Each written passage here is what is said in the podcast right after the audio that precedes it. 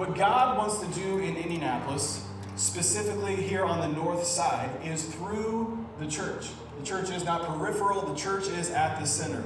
And we get the privilege today of launching a brand new congregation. I just want you to hear today that you are at the heart of the will of God for Indianapolis. What God does in here is going to change eternity forever.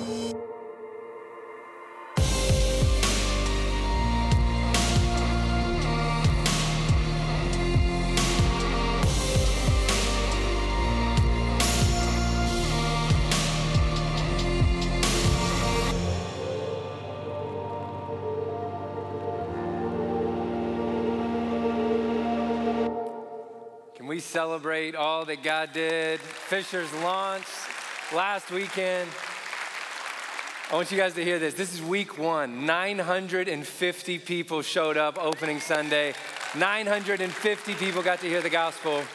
Already, keep celebrating. Two baptisms opening weekend at Fishers campus. Two people. It's just the beginning. I also want to connect these dots for you. For, for those of you who were around with us towards the end of last year, you know all about Awaken, this generosity initiative that we talked about we're going to be in over the next few years. We had this big vision. Like, what would it look like to release the church, revive the city, and help restore hope to the world? And I just want you to know that that campus launch, that's connected to that. That your generosity helped make that possible, all right?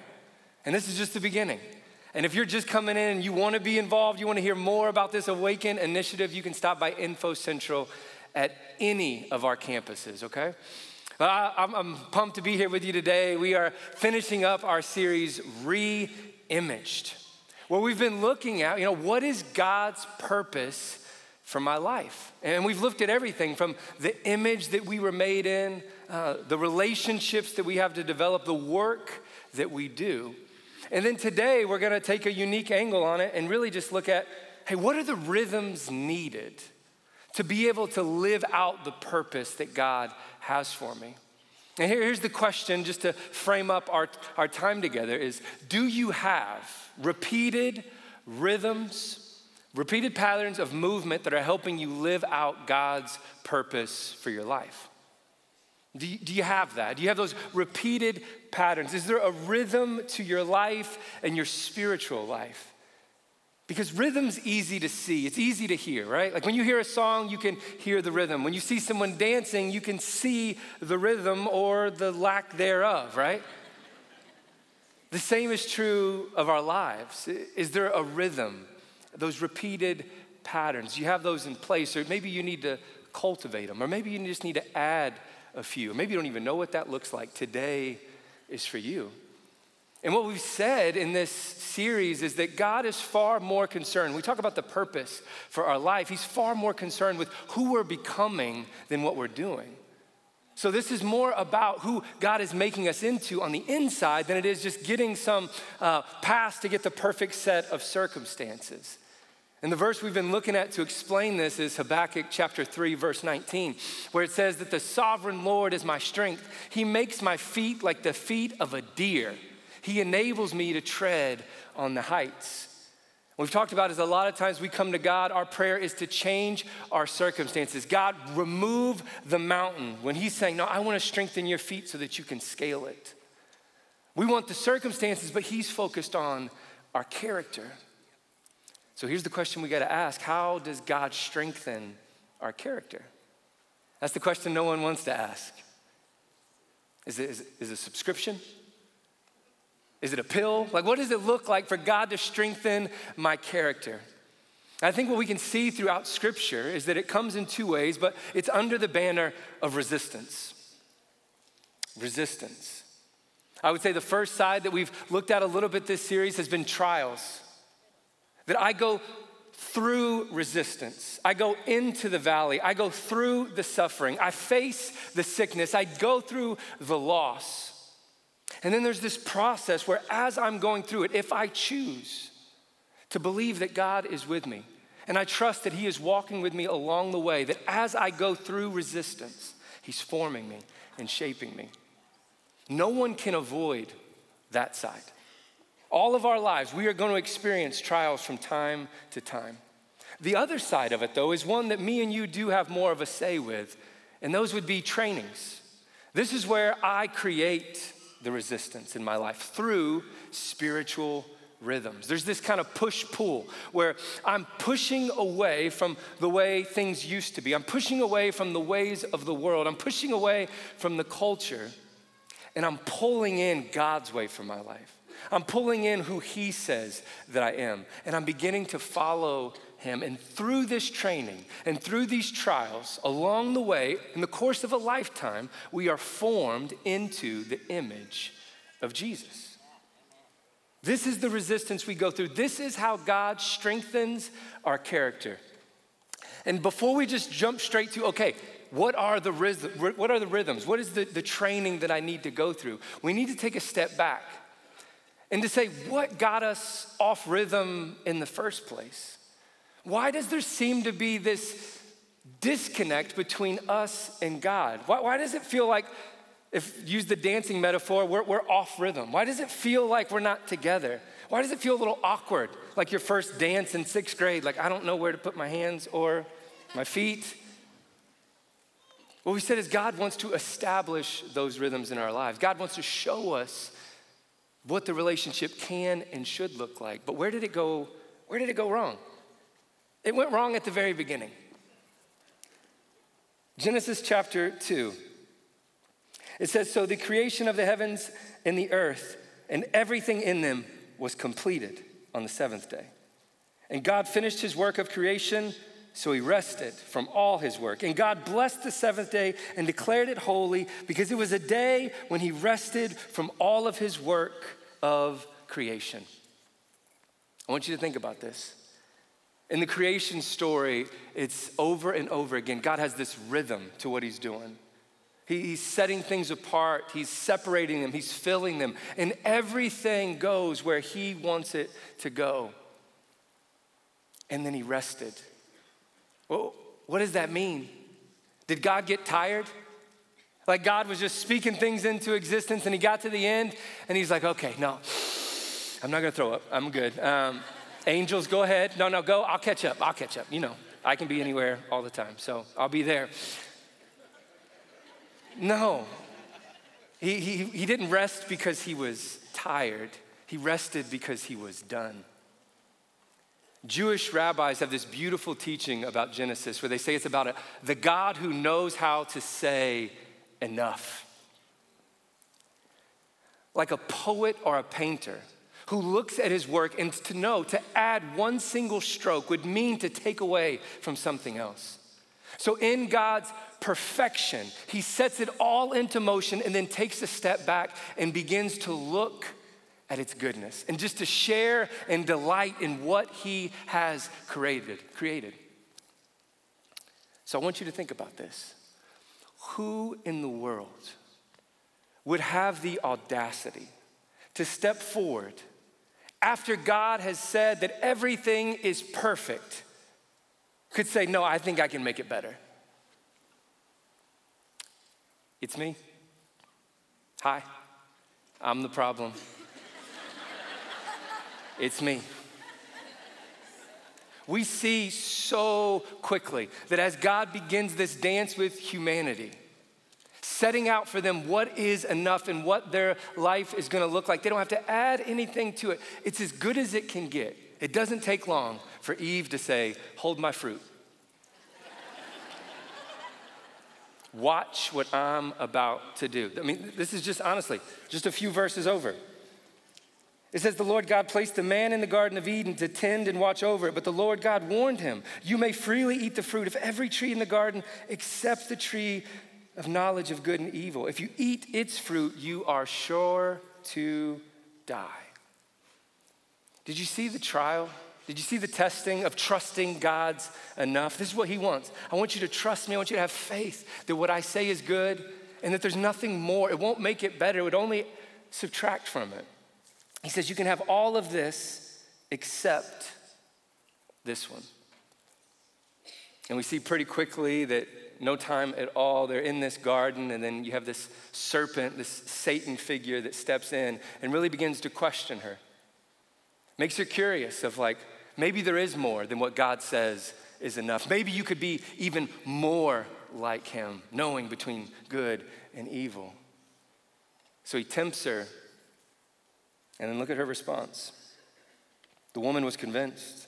She saw that the tree was beautiful and its fruit looked delicious, and she wanted the wisdom it would give her. So she took some of the fruit and ate it. Then she gave some to her husband who was with her, and he ate it too. It had everything. God set it all into motion and said, Let this be enough. Trust me, take me at my word. But they don't. And I think that's a great way to begin to framing sin of like, what is it? You see, sin is the result of not trusting God's enough. I want you to think about that in your life. Yeah, just take a moment right now. Think about your sin, past and present. Go ahead, I'll wait. It's a fun thing to think about.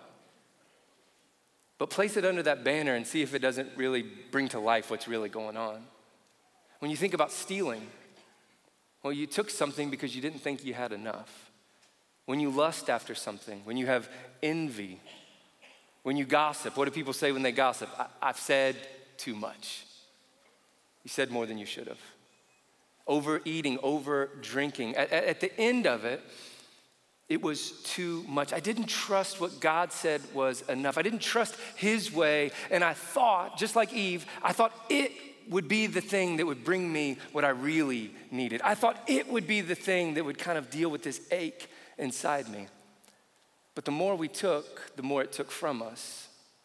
And it feels like we're just constantly taking more and losing more. And what's God's response to our rebellion? we see from Genesis, and then really the same story played out over and over again, is his people, his creation, have the audacity to rebel against him. And over and over again, he meets them with grace and he offers them a new way. Come back to me. Be my people. Let me establish the rhythms that you can live by and that you can flourish by. I mean, this is the same invitation that Jesus would step on the scene and what he offered to all people. Look at this Matthew 11, verse 28. It says, Then Jesus said, Come to me, all who are weary and, carry heavy burdens. Is that anyone today? And I will give you rest. Take my yoke upon you. This is the invitation that Jesus came. He looked out into a world not so different than ours. People worn out, carrying things that they were never meant to carry, reaching for more, not trusting God's enough. And Jesus said, No, no, let me invite you into this. But he doesn't invite them in to just, hey, come stand next to me, come believe what I said you should believe, and then keep living how you want to live. He said, take my yoke upon you. Now, a yoke, it's, it's farming equipment. It's what would be like put on top of two animals that would bring them together. And see, this yoke would unite them, and now they would move together and plow the ground together, moving in unison, sharing the same rhythm.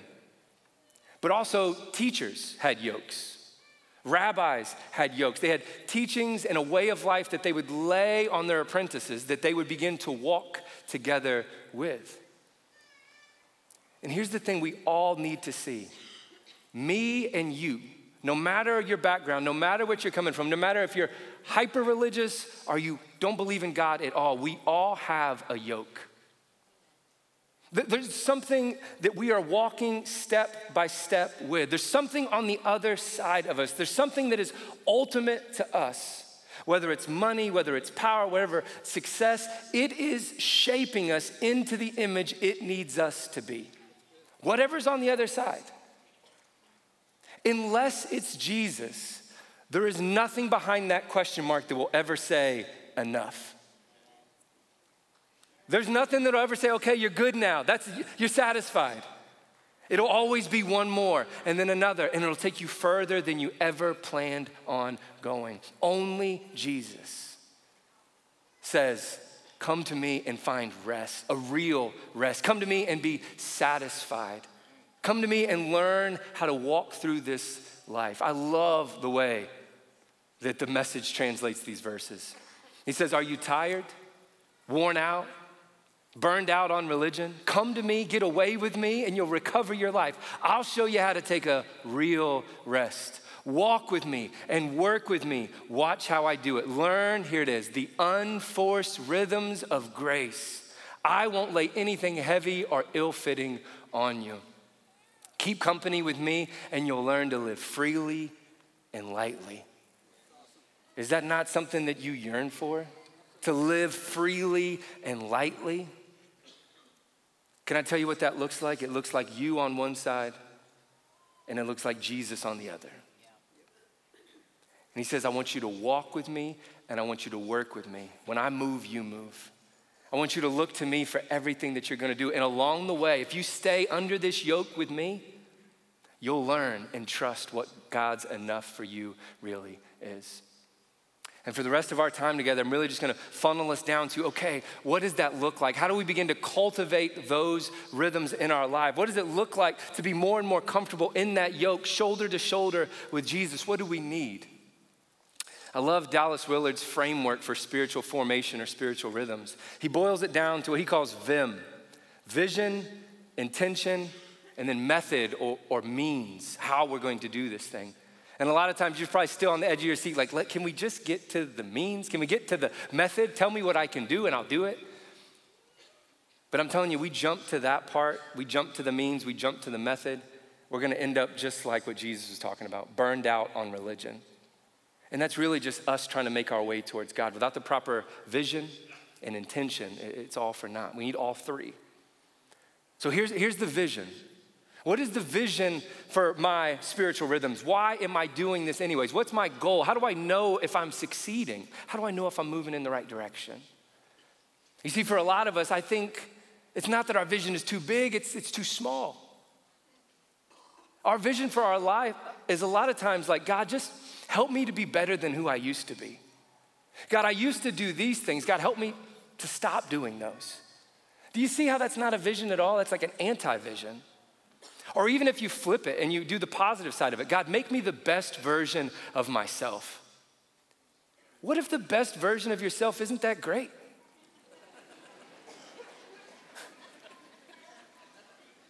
Once again, though, even if it is great, God still has a bigger vision for your life than that. Look at Ephesians 2, verse 10. For we are God's masterpiece. He has created us anew in Christ Jesus so we can do the good things He planned for us long ago. You were created anew for the purposes that He has for you. Did you see the subtle difference? I can say it this way when you placed your faith in Jesus, you were made anew. This means God isn't making the old you better, he is making a new you more and more like Jesus. And that's really good news. That's my vision. I am being formed more and more into His image. I am learning what it looks like to bear the image of God. And maybe you're talking like, what, what does that even look like? How do I begin to replicate and look like a God that speaks worlds into existence? How do I connect that to my life? It's Jesus. Look what Jesus said in John chapter 14, verse 9. It says, Jesus replied, Have I been with you all this time, Philip? And yet you still don't know who I am. Anyone who has seen me has seen the Father. My vision for my life is the life of Jesus. And it's not just reading his teachings in Matthew, Mark, Luke, and John, it's seeing how did he live? How did he spend his time? Where did he go? What were the rhythms of his life that allowed him to do what he did. That's my vision. The second piece is intention. I intend, if that's my vision, then I intend to obey everything God has put before me. Because I believe everything He's asked of me to do and to stop doing is going to help me become formed into the image of Jesus. But intention is one that we get wonky with too. Even if we have the right intention, I want to, I intend to obey God, some of us are doing it for the wrong reasons. It's more of a fear based type of a thing. Like, I intend to obey God because I don't intend on going to hell. And I intend on going to church because that's what I'm supposed to do, I think. And I, and I intend to do these things because, well, I, I really don't know why. But I'm afraid not, I'm afraid not to.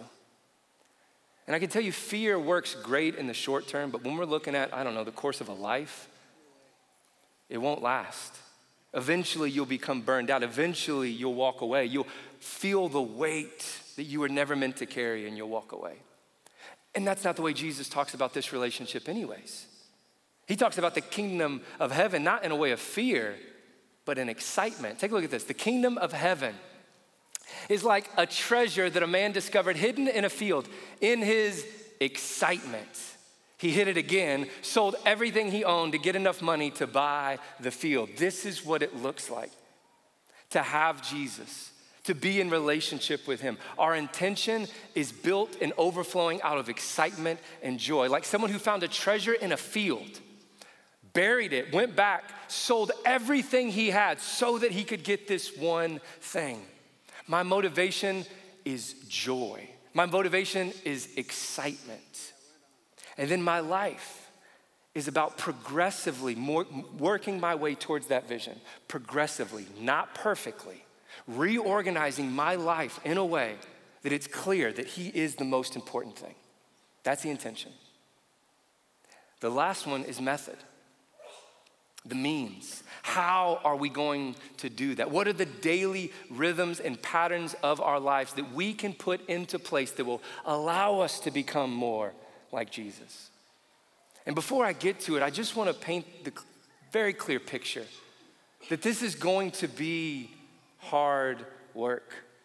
That this resistance is resistance for a reason. There is this inner turmoil, there's this war within us of this push and this pull that we are gonna have to put ourselves in over and over again. And slowly, day by day, we're gonna be formed into the image of Jesus. I think a lot of times, we place our faith in Jesus, or I say the prayer that one time, and then I'm just kind of, I just fall into God's lazy river and I just float through life in this pure state of joy and ecstasy until I've land on heaven's gates. And I'm like, Father, I'm here. But I want you to see the way the Bible talks about what this process is going to be like, what sanctification, what following Jesus, being in that yoke, what it looks like. He says, and because of this, because of his glory and excellence, he has given us great and precious promises. These are the promises that enable you to share his divine nature and escape, hear this, escape the world's corruption caused by human desire. So, what is it gonna take to escape the human desire of more, of overreaching, of not thinking that God is enough and trusting ourselves instead of him? What is it gonna take? Look at all of this. In view of all this, make every effort to respond to God's promises. And look how much supplementing we're going to be doing. Supplement your faith with a generous provision of moral excellence, and moral excellence with knowledge, and knowledge with self control, and self control with patient endurance, and patient endurance with godliness, and godliness with brotherly affection, and brotherly affection with love for everyone. How, how do I know? that my vision really is Jesus? And how do I know I'm following through and my intentions are pure of obeying Him? The end result is going to be that I have love for everyone. It's gonna be that I have those lists, that I'm able to obtain them, that God has given me those. It's going to take a lifetime. Can I say it this way? There's no such thing as spontaneous discipleship. Discipleship is the process where I move from where I am into more and more like Jesus. We have spontaneous baptisms. In a moment, you hear who God is, what He's done, what He wants from you, and you respond. In a moment, you are baptized. In a moment, you are justified. You move from death to life, and it's beautiful. But we have intentional discipleship, which means by all my means, every effort I'm putting towards being formed more and more into the image of Jesus, and it takes a lifetime. It'll take longer than I think it should, but it'll be worth more and better than I could have ever imagined. You know, I used to love those WWJD bracelets. You know what I'm talking about? What would Jesus do? And I still do. I like the idea of them, but I just think they're incomplete. But here's the basic idea for those of you that um, either weren't around in like the 90s or I don't know.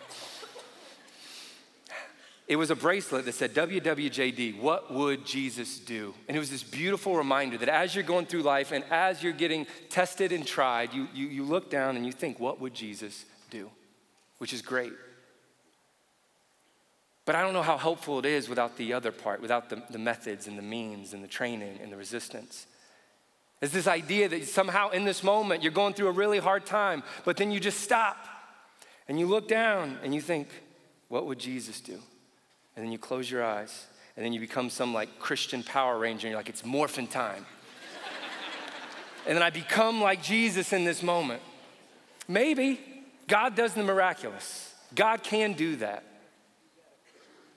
But maybe there's something different. Maybe God wants to develop those rhythms and those patterns in our life. You see, I, I grew up and I loved playing basketball. Loved it. I grew up in Indiana. What else were we? Well, what else were we doing? You know. I still play today, but not very much, right? Um, for a lot of reasons, mostly because every time I play, I get hurt. Um, but I still enjoy playing basketball. I still enjoy shooting. I still enjoy the exercise. A lot of times it's just fun to get together with some friends and play. But now, when I play today, when I catch the ball, do you know what I'm thinking? WWJD. What would Jordan do? no, I'm not thinking that. Why? Because that's not helpful. It's not helpful to catch the ball knowing I haven't trained, played basketball in six months, that I'm somehow gonna be magically, spontaneously transformed into the image of Jordan. No, I'm thinking, how can I shoot without having to move? I'm thinking, jab step, oh, that didn't work. Jab step, pump fake. How do I get this ball off?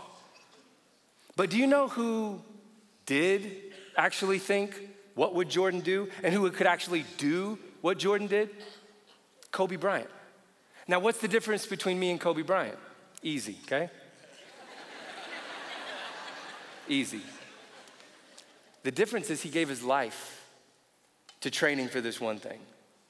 He watched every clip of Jordan, he watched every game. And he not only did that, then he went into the gym and then he practiced every move, every spin, every fadeaway, so that when he found himself in the game, on that platform, he was able to do what Jordan did. Me and you, our training is not a gym, it is our lives. It's our relationship with God, it's our relationship with others. It's our work that we do.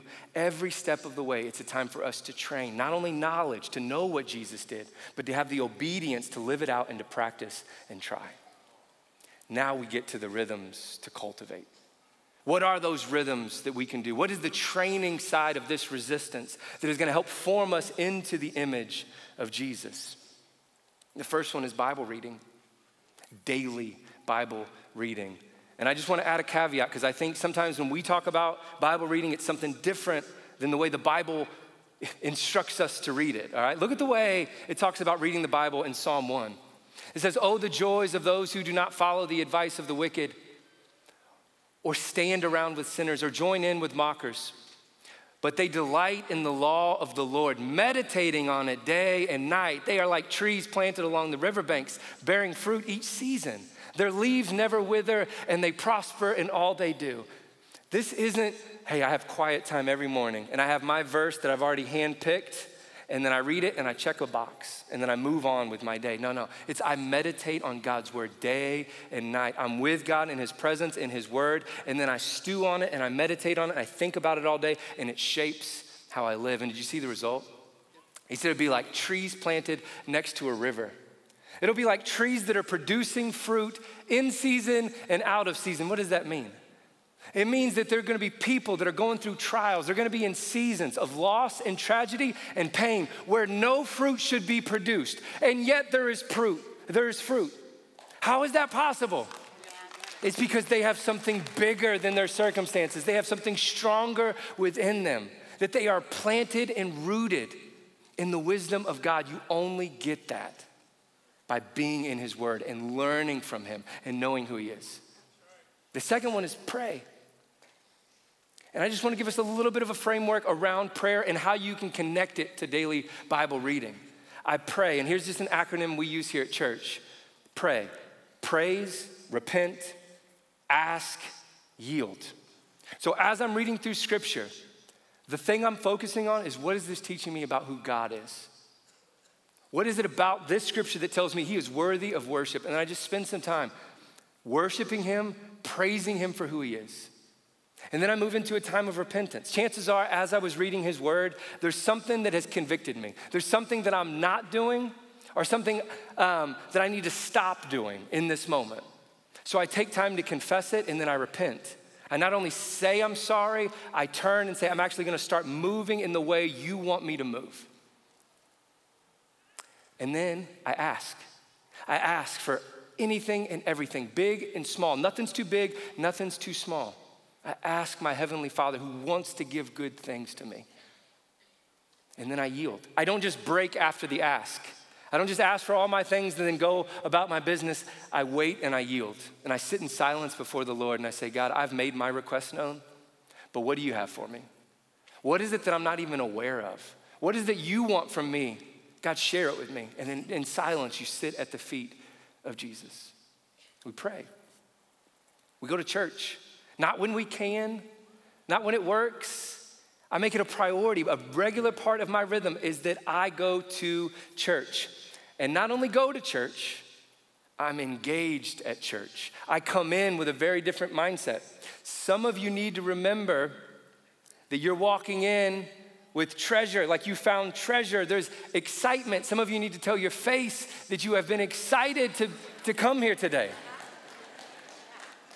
I come in and I'm not just here taking in and consuming, I'm participating, I'm worshiping, I'm connected with God, I'm praying, I'm leaned in during the message. I'm responding at the, every, at the end of every single time we gather together. I'm getting stirred up to obey what He's calling me to do, and then I go do it. Community. I know that I can't do it by myself. I don't try to.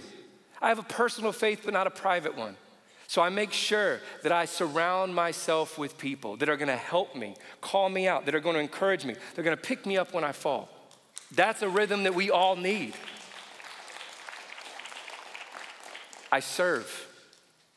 And I don't serve out of guilt. I don't serve because someone told me there's a need over there and I'm gonna go fill it. I serve because Jesus said it's better to give than it is to receive. I serve because Jesus modeled it for me. And as I'm studying his life, I see that there's this God of the universe who would humble himself, wrap himself in flesh and bones, who would come to his disciples, the ones that he's leading, and kneel down and wash their feet. And I think that there's something in servanthood, there's something in humility that only that can help form me into the image of Jesus. So I serve regularly and often. And I give. I become a generous person. If you want to talk about one of the biggest tension points we have to believing that what we have is enough and not reaching for more, it's in our finances. So I set up the regular rhythm. Every time I get paid, I'm giving God my first and my best, and I'm trusting that He can do more with what I have left than if I kept it all for myself. And then you have Sabbath. Sabbath is just a 24 hour period, once a week, where I reflect the same rhythm that God had from the beginning of creation, where He took a step back and He rested. Not necessarily because He had to, He wasn't burned out, but He chose to sit back and to have a day. You get that same thing. God invites us into it a day of worship, a day of feasting, a day to just see God and delight in Him and to be reminded the world's still spinning even though I'm not working. And I know this can be a big list.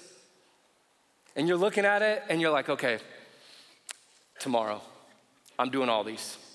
Add it to the calendar. I will tell you, it will not work. It'll be like going to the gym, I don't know, the first time in ever, and saying, you know what, today, I'm doing every machine right now. You will wake up the next day and never want to work out again. The, the goal is to just look at these and say, maybe I'm already doing one or two of them, but how can I connect a few of them together? How can I make it more of a priority? How can I schedule around it and then add to it little by little? But the thing that I want to put here at the closing, and it's kind of just like a, a warning of sorts of how this can still go wrong. And how we actually need all of these, they're interconnected, working together to form us into the image of Jesus. If I could use this illustration of this, this jug here, the water represents God, this cup represents us. A lot of times there's not too much rhythm to our lives when it comes to spiritual things. Really, maybe for most people, church is my rhythm. And I'm pretty consistent with it. And every single week, I come to church most of the time when I can, you know. And I come in and I get a splash in my cup. And it is amazing. I come in tired, I get motivated, I get inspired. It is great. And I leave a little bit filled up. And I'm like, man, I know I, lo- I knew I loved it there. I'm going back again next Sunday. But then you leave and you're in the parking lot and you're trying to leave. And there's a beautiful process where one car goes and then another, and then you let this one go. But they're not doing it. And then they make you say something you said you weren't gonna say anymore. And you lose a little bit. And then, but you still got some. And you go to work on Monday and you're like, new year, new me. I'm changing this place. I'm setting the culture. I'm bringing love and positivity and kindness and I try, but it's so hard. It takes so much from me that, you know, I get through Tuesday, and then friends and family and kids and everybody else, and then I'm empty by Wednesday. And can I just tell you that coming to church is not enough? If you live by the Sunday, you will die by the Sunday. That's one problem. The second problem that I see is even those of us that establish the rhythms, we have the things. We come to church, we get a little splash, go along our way, but only until that next morning we come back.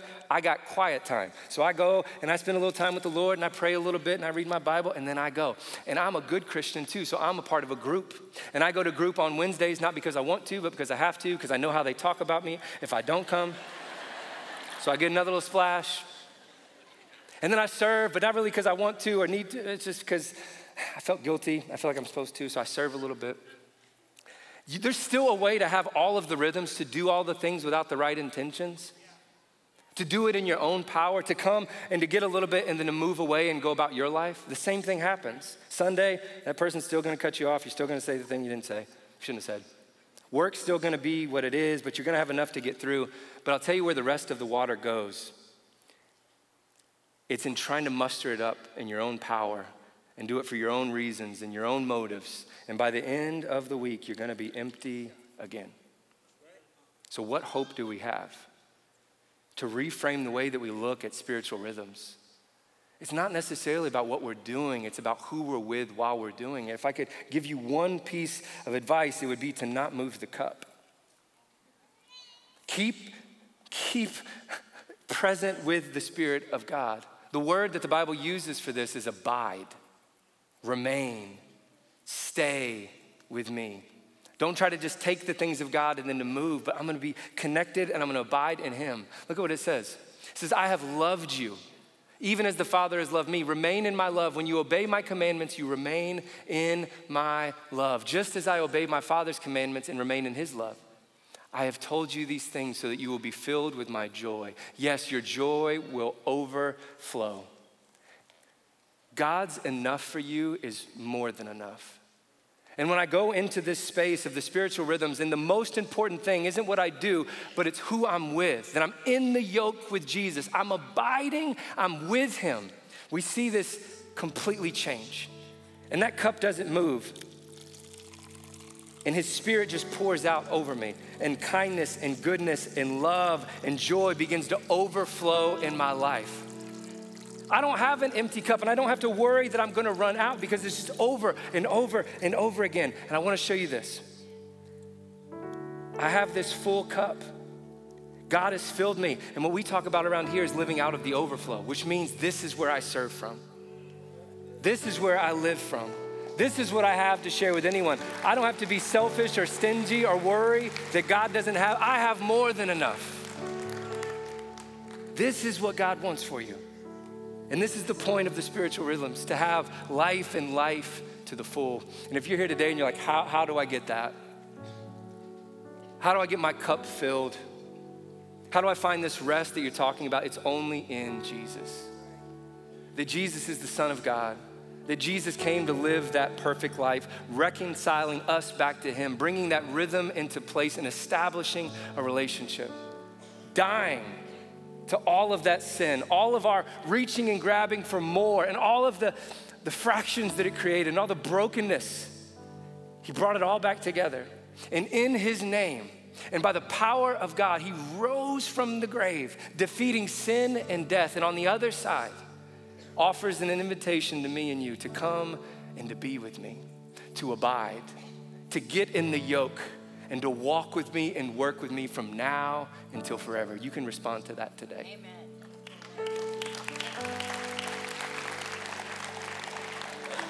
The way we're going to close today is through another spiritual rhythm. It's called communion. And this is the ultimate reminder that Jesus is enough. That it's His body, it's His blood that has been poured out and broken for us.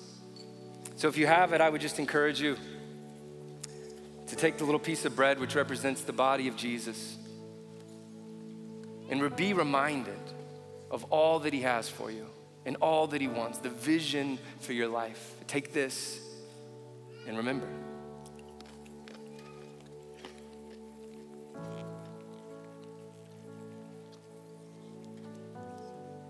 Take the cup, which represents the blood of Jesus, which was poured out for me and you.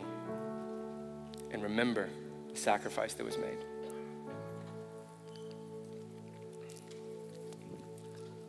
If you can, stand to your feet. We're going to end in a time of prayer and then go into a time of worship.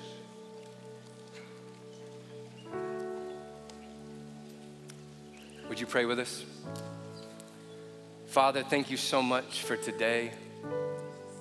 Thank you for the life you have for us. And it's so much more than we could even ask for or imagine. But God, help us to cultivate the rhythms needed. God, keep the vision of who you are at the forefront. God, help us to look to you and to not downplay the life you've called us to. We are being made into your image more and more, formed into your ways. God, help us to keep our intentions pure. God, that we intend out of excitement to obey, to be able to experience more and more of what you have for us. And God, I pray that you would give us the discipline to hold on to the methods and the means and the rhythms and the disciplines day in and day out so that we could be formed into the image of Jesus. But God, don't let us try to do it on our own.